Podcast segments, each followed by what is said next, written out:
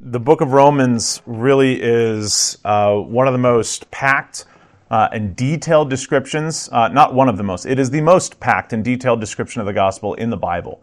Um, and so, Eleanor, as you were saying, um, when you first became a Christian, you were recommended to study the book of Romans and to come back with questions and so forth. Perfect book to go to. Now, it is long, it is involved. We are not going to be covering all of that, but I wanted you to at least appreciate how right at the center of these 16 chapters occurs chapter 8, which is all about the Spirit of God interacting with the people of God in the midst of this world as we await the new creation. So, chapter 8 is next week. We're going to work up to it this morning. So I see you turning there quick. I actually want you to be at the end of Romans chapter 2. Um, because we really need to get the setting of this. To settle down in the center of this book is just a mistake. You gotta, you gotta get the ramp up to it because there's so many different things as you can appreciate, I'm sure. Uh, a two-part introduction. The first part spent an entire introduction just on the first four chapters, which really is, uh, the meat of bringing us to an end of ourselves. Uh, in fact, if you really want to see it, look right over the uh, right over the page in chapter three. Um, look at verses 19 and 20. This is where it kind of sums up the first three chapters in, in two sentences. Uh, look at Romans 3, verses 19 and 20. After he quotes all over the Old Testament from seven different locations, all about how there's not a single righteous person anywhere in all the people of the world. He says in verse 19 and 20, Now we know that whatever the law says, it speaks to those who are under the law, so that every mouth may be stopped and the whole world may be held accountable to God. For by works of the law, no human being will be justified in his sight, since through the law only comes knowledge of sin. That is showing us the reality of why God used the law in the first place. And so this idea that we can return back to rules and then present ourselves to God as good people will never work because the law was not designed to do that. The law was um, the best metaphor I've ever heard for the law of God is as a mirror. It shows you who you are by showing you who God is by contrast. Right? Imagine, imagine, if you will, to put it in our language, uh, you must be perfect. You must be, um, you must be meek in all places. You must be holy. You must be righteous. You must love at all times the Lord your God with all your heart, soul, mind, and strength, right? And it, lest you think I'm making up those rules, literally Jesus says this in the Sermon on the Mount. At the very close of Matthew 5, where he says, You must be perfect because your Father in heaven is perfect. And he's just repurposing Leviticus 11. You must be holy, for the Lord your God is holy. We have to be not just good people, we have to be godlike. And the law is there to show us we have no hope of doing this. None. Even if we can muster up for one act to love God with our heart, soul, mind, and strength, what are we to expect in the, in the next minute? We'll love ourselves more than God, or things in the created realm, or we will love even our neighbor more than God, which is also a mixing up of the commandments. We will, we will love ourselves more than our neighbor.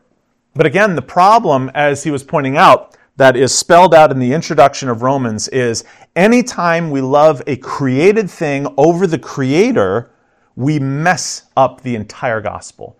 Every time we put our trust in something that's created, including ourselves, over trust in Christ, we mess up the gospel. We mess up the preaching of it, we mess up evangelism. We will actually get everything upside down. Every single thing. We will have our identity mixed up because our identity, remember, we talked about this a month ago um, uh, our cultural crisis of identity right now. Uh, everything that's going on right now is trying to focus on created things rather than grounding our identity as images of God and images of Christ being formed after that. Those are focusing our identity on something not created. That is, that is what the whole concept of identity in the scripture is about.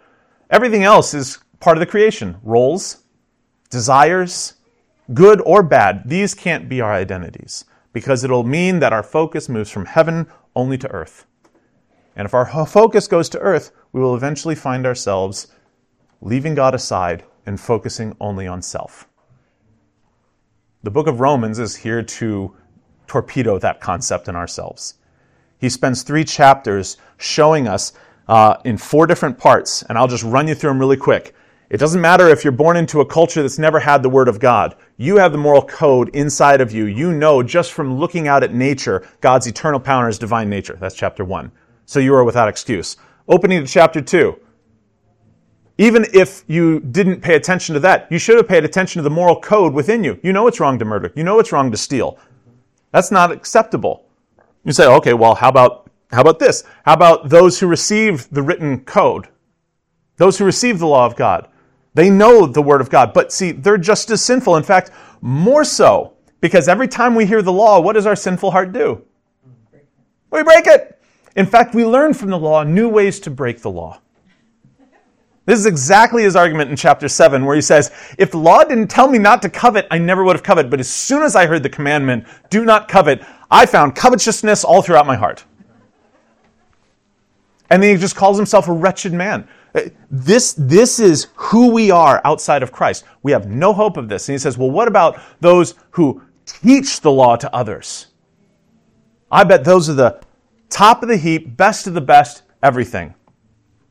And that's where we find ourselves at the close of chapter 2. What about those who not only have the law of God, but teach it and then do the commandments? What about the ones who don't just know what the commandments of God are? We're at the end of chapter 2 not just those who know the commandment, but they seek to follow the law of God with all their heart. What kind of hope do you think they have? What if you wake up every single morning and you read all 613 laws of the Mosaic Code? And you go, I'm going to write these, just like Deuteronomy 6 says, on my doorposts, on, I'm going to hang them in front of my eyes. I'm going to put little, and they actually did this, put little promises of God and rules in little leather boxes, strap them to my arms. I mean, this is what Jesus was talking to about the Pharisees. They, they make these boxes big. I have all the laws with me. I have all the hope with me. I'm my tassels long. Uh, if God says only walk a thousand uh, steps on the Sabbath, I'm only going to walk 500. Like, I'm going to super follow the laws. Yep, yes, ma'am. No, no, the rosary comes from somewhere else entirely, and hundreds of years into the future from that. So, uh, if if you mean it comes from non-scriptural sources, yes, it has nothing to do with actually following Christ. It has to do with you know what? That's a good idea for a deep dive in church history. Where does the rosary come from? Most people will probably be surprised as its actual origin. It's not from Jewish prayer, uh, prayer uh, leather straps, though. It is uh, much worse. Anyway, we'll get to that sometime. So he talks about okay, what about what? So the law says circumcision. I know it says circumcision, and then I actually carry that out. I'm circumcised, my sons are circumcised, and everything's great, right? Well, Romans chapter 2, verse 25. Here's where we start getting introduced to the power of the Spirit. Circumcision indeed is of value if you obey the law. But if you break the law, circumcision becomes uncircumcision. James says this in just the most beautiful way. He says, if you think that you have, I'm paraphrasing him here between chapters one and two. He says, if you think that you have it covered because you didn't commit adultery, but then you went out and murdered somebody. He says, but the same person who commanded you not to murder also said, do not commit adultery. You're not guilty of one law. In breaking one law, you're guilty of it all. So you can't just pick and choose and go, um, God, uh, not only am I better than this person over here, I'm better than I used to be. And God's like, did you break one? One law, anywhere. Well, yeah, I'm human. That's the problem circumcision will actually become uncircumcision. Verse 26. So, if a man who is uncircumcised then actually keeps the precepts of the law, will not his uncircumcision be regarded as circumcision?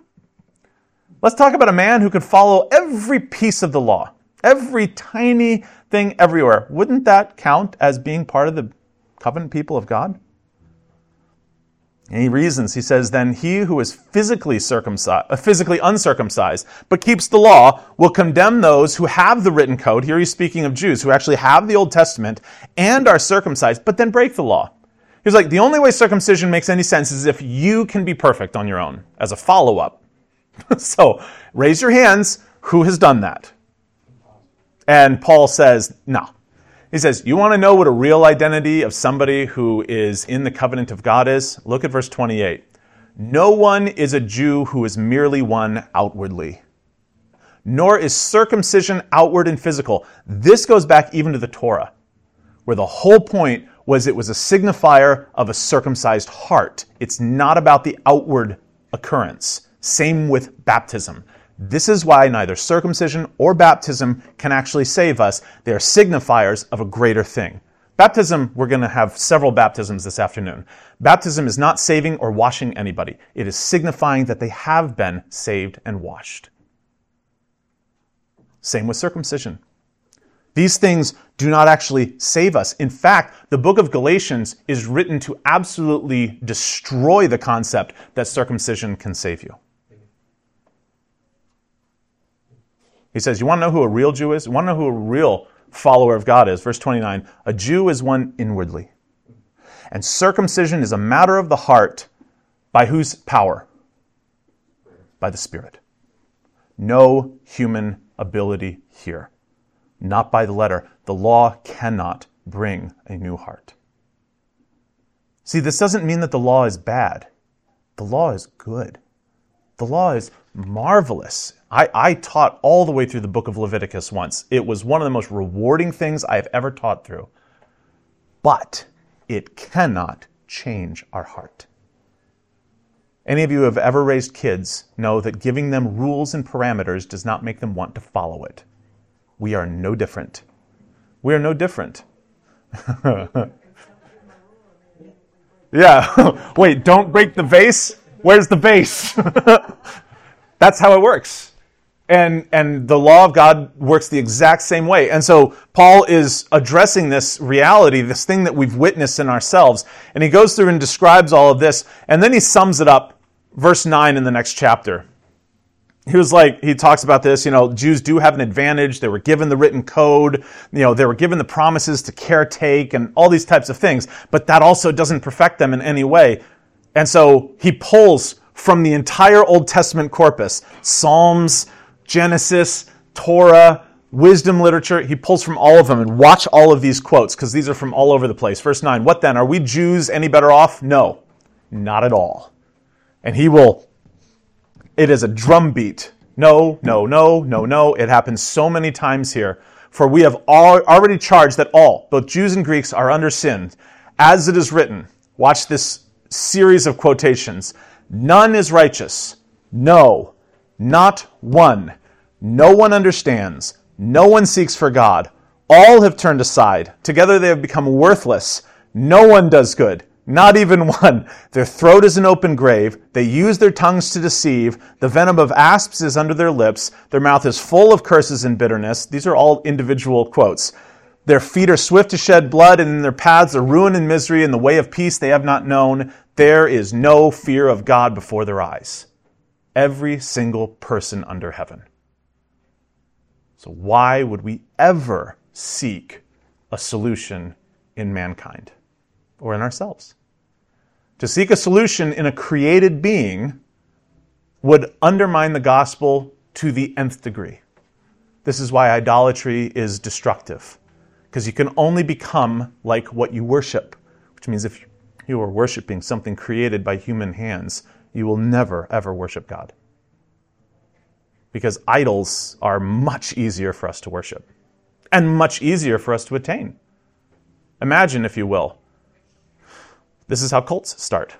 Say you have a very um, charismatic leader. Everyone likes their personality, everyone likes to follow them. Their standard is not going to be higher than God's standard. They're going to have a lower standard. They're going to have a list of favorite things that they would prefer you follow. It's going to be much easier than following the law of God. I promise. It's only going to be like five or six things that they harp on all the time, and your goal is to make them happy. That's how cults get started. And when you follow those rules, they'll go, Great, I'm happy, you're happy, codependent unrighteousness. Isn't it marvelous?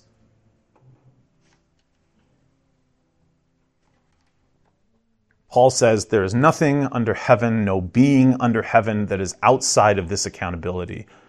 He says in verse 20, it's the summation statement of the entire opening.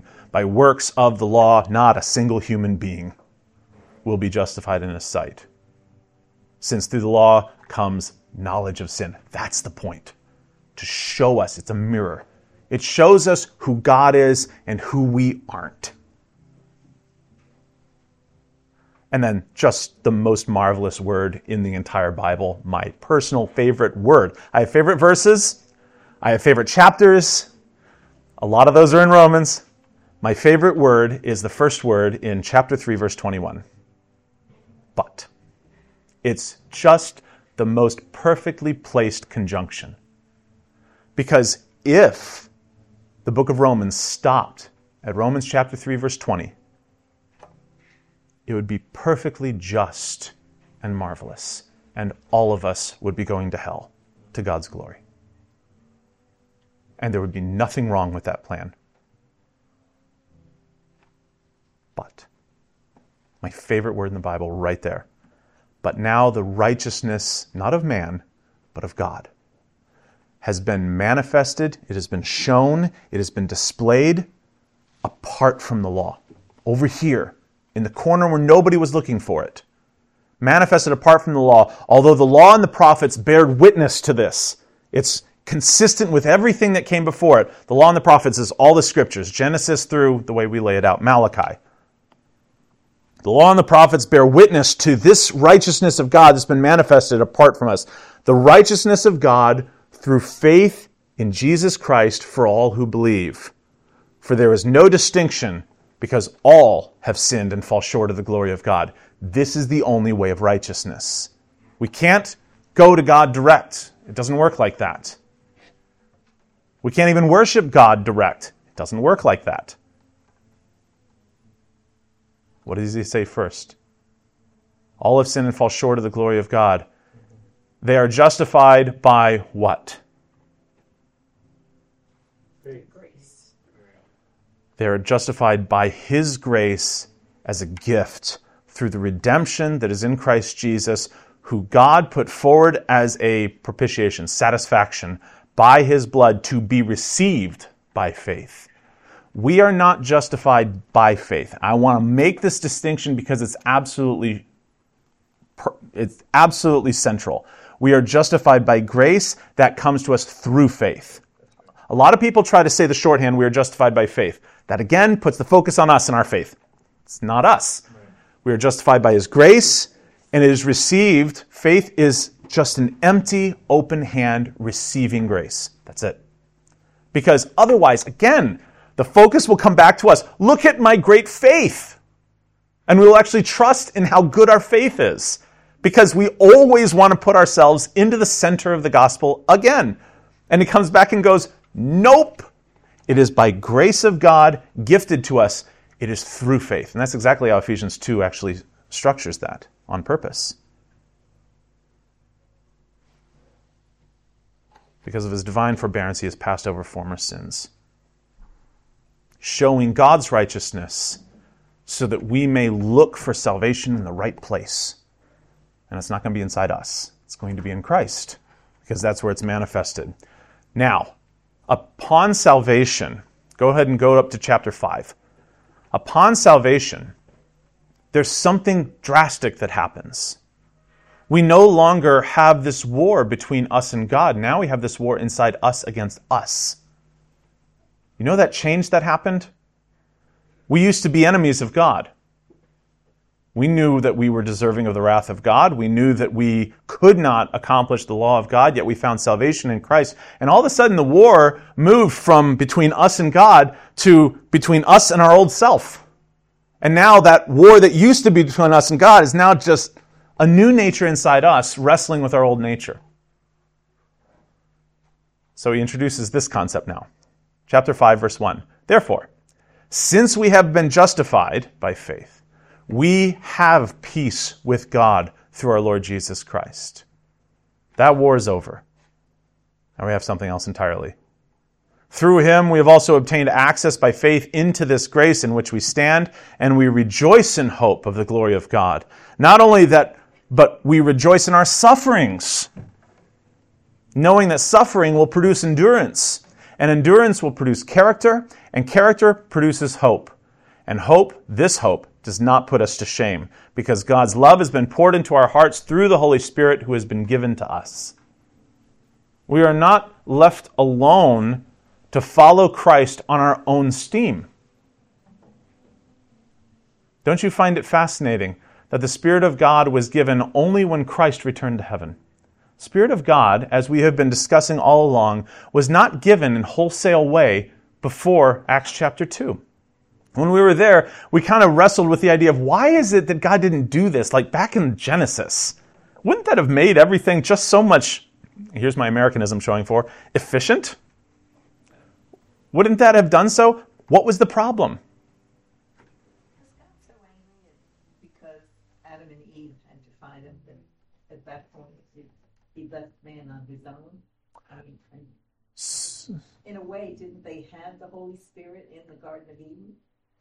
So, uh, as as for that, there's no statement in Scripture about the Holy Spirit's interaction after Genesis one two until we get all the way to Genesis six, where God actually says He intentionally pulls His Spirit from mankind, uh, which is a really f- frightening thing to say. Um, but He does not clarify what He meant by that. All it seems to maybe be connected to is the breath of life, and He's like, "I'm going to kill them all." Because the flood comes next there may also just be that the Holy Spirit was, as he does today, even amongst unbelievers, uh, hold back the flood of sin. And then he just removed it. And the world before the flood became sinful beyond measure, um, which we also see in the text. So there are two main thoughts to that. As far as for uh, after the flood, it is without dispute the Spirit of God was not given a wholesale at all. I mean, we, we, we went through every reference, and you're only talking about this person, and then a hundred years later, that person, and then a few hundred years later, that person. It's very seldom and very unusual, and it's meant to just depict what was to come. But now, after Acts 2, and then the rollout of the Holy Spirit throughout Jerusalem, Judea, Samaria, and the othermost parts of the world, now everyone who calls on the name of the Lord will receive his Spirit. Which is why he's speaking to a Gentile church in Rome, in Italy, way far away from Jerusalem, and everyone there has the Spirit of God. And he's speaking to them and saying, look, this connects to the way we live our lives because the Christian life is not possible to be lived without the Spirit of God. That has to be deeply grasped. Right? If we did not have the Spirit of God, we would not have this wrestle back and forth. We would not have a new nature. We would not have justification in the way that we are familiar with it. We would not have that kind of resonance with the Word of God that we actually have. Now, the Word of God still has power, and it's able to do things even in unbelieving hearts. It certainly can do so in the Old Covenant and believing hearts. But we have in the New Covenant, in the church age, the Spirit of God living amongst His people as His temple. It is completely different than the Old Covenant.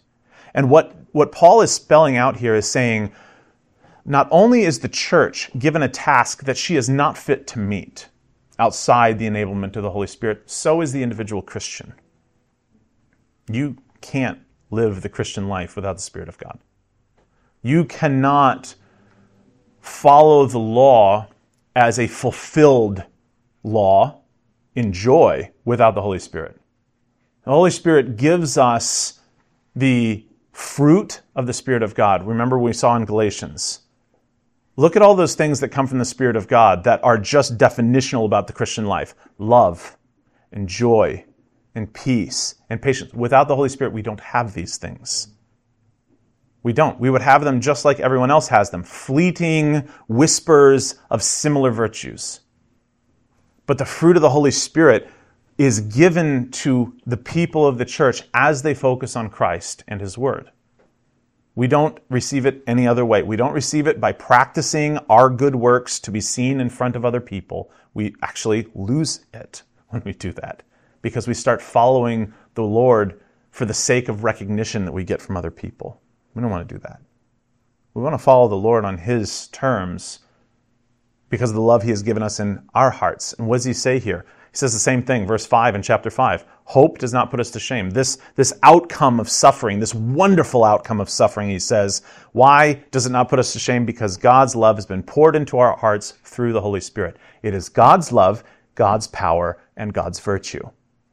Notice he doesn't connect anything here in the Christian life with our practicing action, so that we make it arise out of dead flesh. We can't do that. Look at that valley of dry bones that Ezekiel was preaching to. Which of those bones said, You know what I want to do today? I really, really want to listen to the word of God and be raised and become a new army. What? No. Uh, next week, we're going to talk about Lazarus raising from the dead. You know what Lazarus wasn't doing in the tomb? Besides smelling good? Waiting to be resurrected. He was not sitting there going, Boy, I tell you, if only Jesus would say something, these legs would get right on up and I'd walk right on out of this tomb, no problem. He wasn't thinking that. He was dead. In trespasses and sins is the comparison to who we were. Now, what we have in our life is owed to who? Not us, not our church, not one another. Those are created things. It is owed to God. All credit goes to Him. And Paul is just removing from us just sequentially every single hope we have in self. He says, Let me use me as the chief example. Go to chapter 7.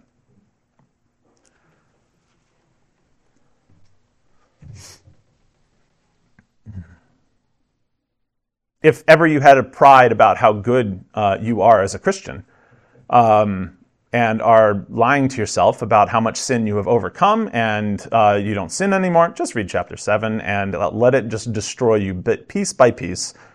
Because if, if you have if you ever look at other Christians and go, man, they are so much more sinful than me, it's a good thing God has me around, um, you should read Romans 7 just about every night before you go to bed so that you wake up humble.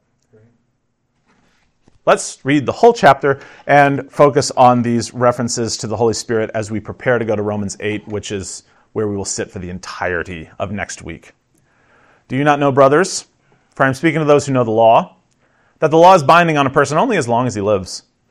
For a married woman is bound by law to her husband while he lives, obviously vice versa. But if her husband dies, she is released from the law of marriage. It's done. That's why we say till death do us part, right? Accordingly, she will be called an adulteress if she lives with another man while her husband is alive. But if her husband dies, she is free from that law, and if she marries another, she's not an adulteress, right? So he's just talking about the temporality of the law. Okay.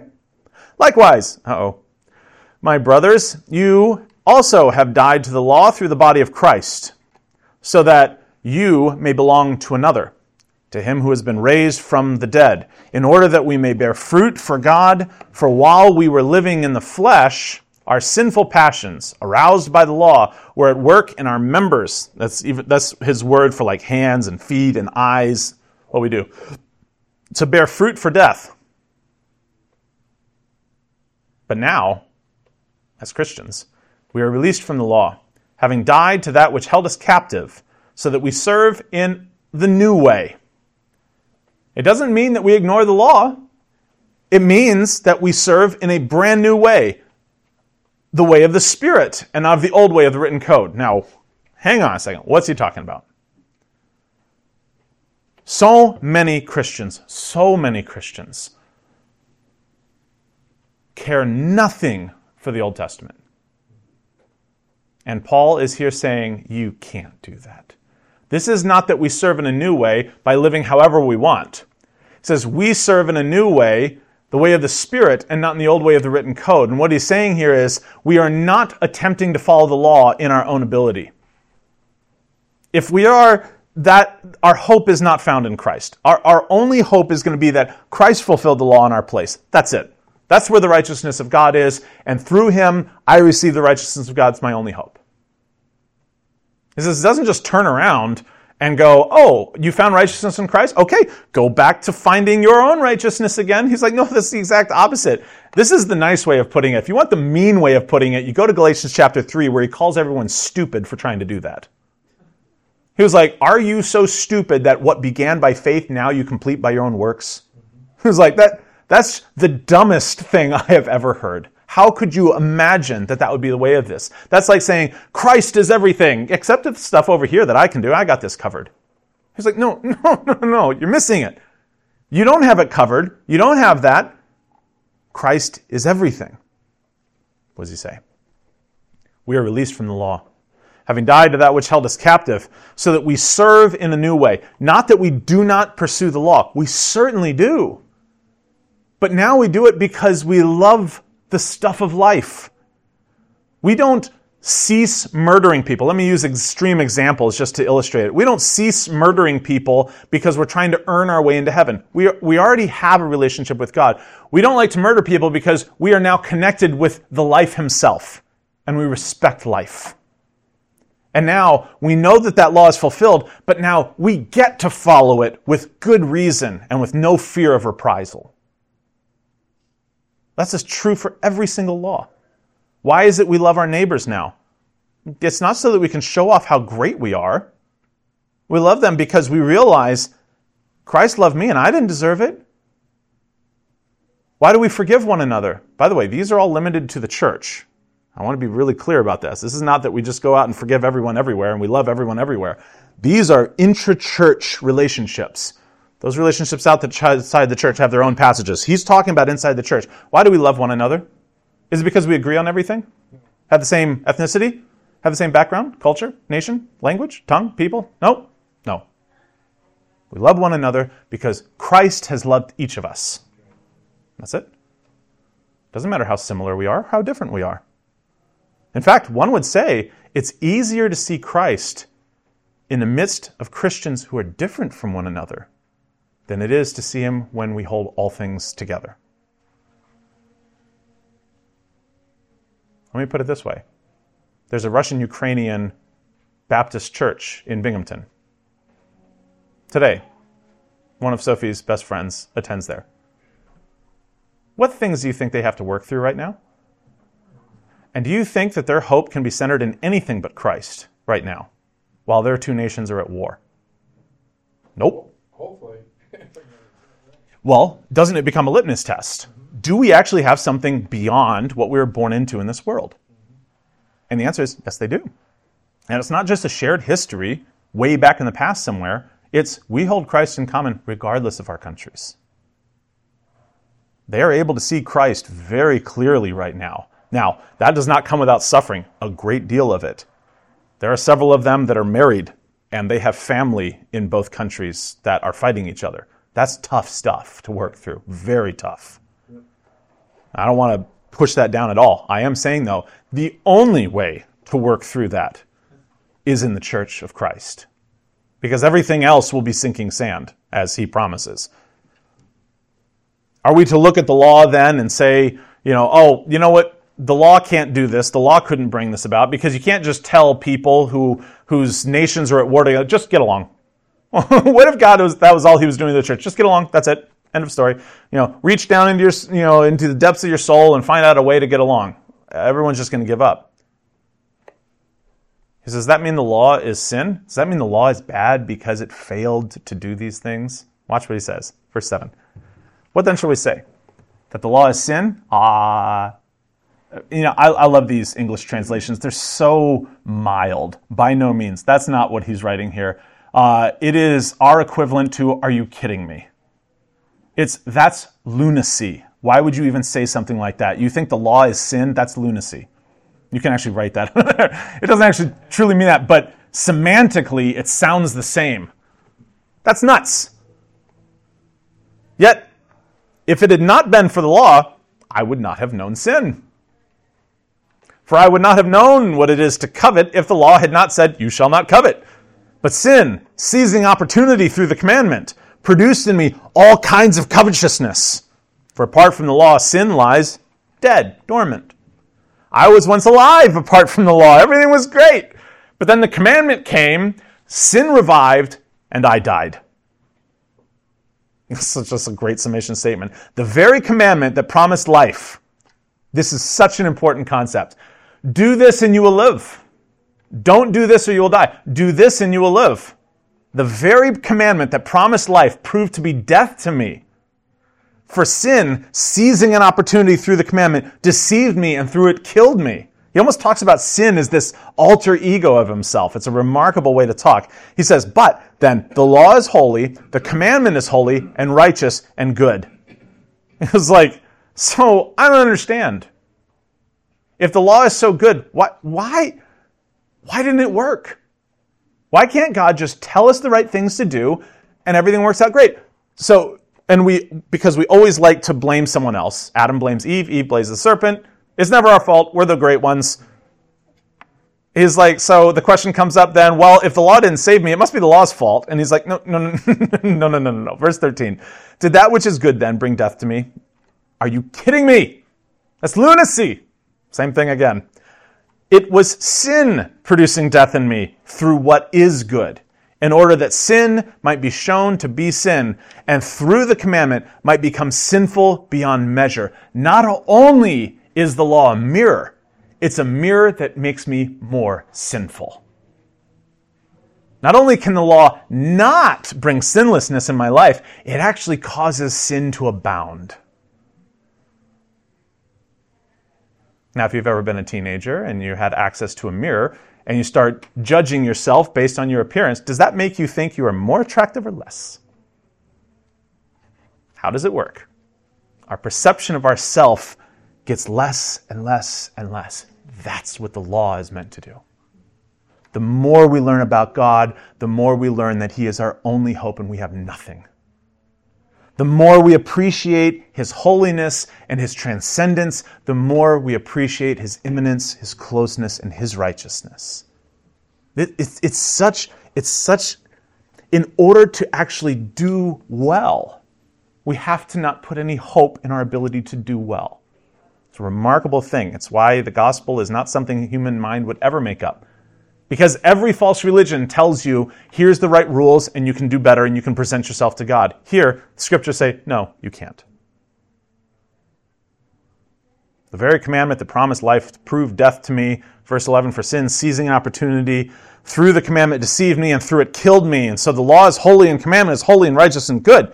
Did that which is good then bring death to me? Of course not. It was sin. Sin brought death. It produced death in me through what is good, in order that sin might be shown to be sin, and through the commandment might become sinful beyond measure. We know that the law is spiritual. And here he switches to the present tense, Christian. Verses 1 through 14 were all the pa- or 1 through 13 were all past tense. Now he switches to the present tense as a Christian. So that was his experience before salvation. The law's hopelessness in bringing life. It just produced death, and that's it. Covetousness only showed up when the law said, don't covet. it was like I just, I just kept learning to do more wrong. And verse 14, now he switches to the present. We know that the law is spiritual, but I am of the flesh, sold under sin. I do not understand my own actions. Watch this war now. Instead of between him and God, it goes between him and himself. I do not understand my own actions. I do not do what I want, but the very thing I now hate, I do. Now, if I do what I do not want, I agree with the law that it is good. So now it is no longer I who do it, but sin that still dwells within me. He again speaks of this almost as like it is an alter ego now in him, wrestling back and forth.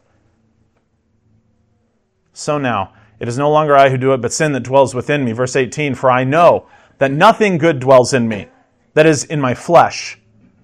For I have a desire to do what is right,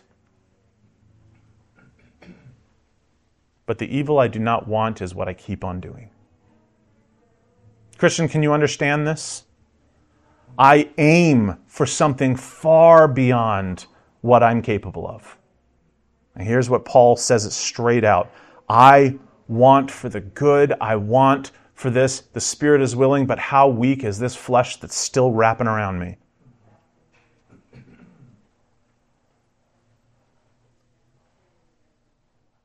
Now, if I do what I do not want, it is no longer I who do it, but sin that dwells within me. That's not my identity anymore, though it is my actions often enough.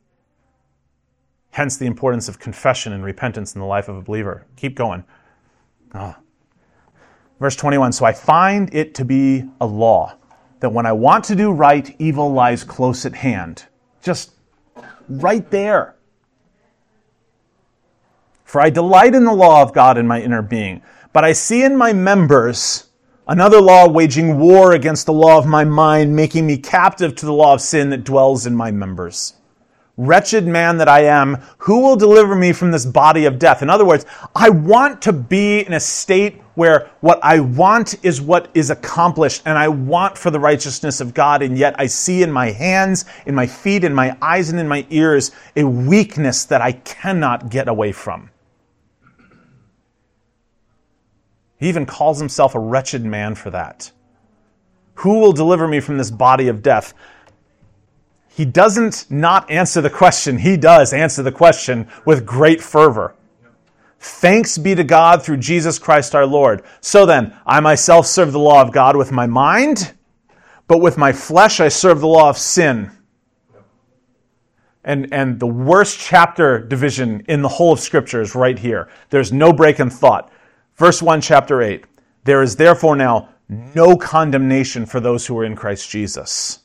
For the law of the Spirit of life has set you free in Christ Jesus from the law of sin and death. That's where we'll start next week. Because what he is going to pull out of this is to say, if you have any hope in what your hands and what your feet can do, you're going to find yourself absolutely despondent in the Christian life. Your hope, even after walking with Christ for decades, should be Christ and nothing else because through him the Spirit of life has set us free. If you want to go back to the law of sin and death and try to accomplish it on your own merit, good luck, it ain't going to work. It'll just bring despair upon despair. But if we want grace upon grace, we will see that even though sin may indeed reside still in our members, in our hands, our feet, and our even our mind at times, there is no condemnation, not because it's not wrong, there is no condemnation because we already have the righteousness of God. And he will spell this out connected to the Spirit of God in one of the most magnificent chapters about the Spirit of God, and that is Romans 8. We will be there next week. The entire chapter is about the Spirit of God. I want questions or uh, points of clarity uh, before we close because I don't want any of that to go unheeded or missed uh, if there is any need out there for it. Any questions or clarity before we put a pause button and pin it right there? Anyone want to say thanks to God for that? My word. Let's do so. Let's pray. Father, we're grateful for this. What a, what a tremendous promise is given to us in Christ. Not that we can be saved and now it's up to us to keep it and to live out that, no, but that we can be saved and sanctified by your Spirit as you work in us that which is pleasing in your sight. Father, we thank you for this. We thank you that we cannot take credit for these things we pray that that kind of pride is kept far from us. That instead we would give you all the honor and glory, for you know we know you do not share your glory with another. We thank you, Father, for your promises that constantly work in us hope and patience for the world to come. We pray that work its way into our hearts even this morning. We pray it in your Son's name. Amen.